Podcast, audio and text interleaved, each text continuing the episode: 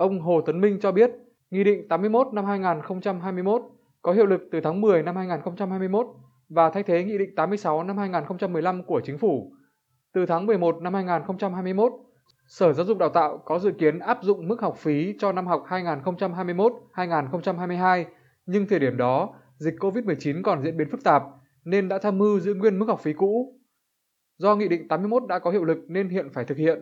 nếu không sẽ không có cơ sở pháp lý liên quan đến học phí của học sinh tiểu học, trung học cơ sở mà Sở xin miễn giảm.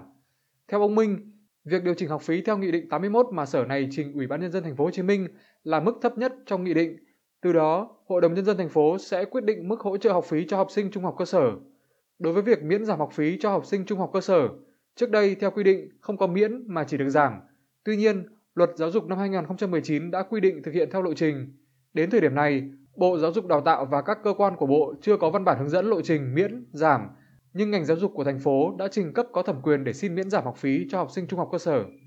Ông Hồ Tấn Minh thông tin thêm, nhiều tỉnh thành hàng năm đều tăng 7,5% theo chỉ số tiêu dùng đối với học phí, nhưng riêng thành phố vẫn giữ nguyên trong 6 năm qua.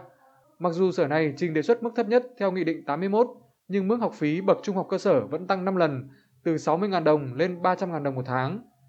Trả lời câu hỏi học phí tăng có đi đôi với chất lượng giáo dục hay không, ông Hồ Tấn Minh cho rằng trong 6 năm qua, dù học phí không tăng, nhưng chất lượng giáo dục của thành phố luôn luôn tăng. Tăng chất lượng giáo dục là nhiệm vụ chính trị chứ không phải là cái chuyện liên quan tới vấn đề học phí. Còn cái việc tăng học phí bây giờ có tăng hay không thì chất lượng ờ, vẫn phải đảm bảo về cái mức cao nhất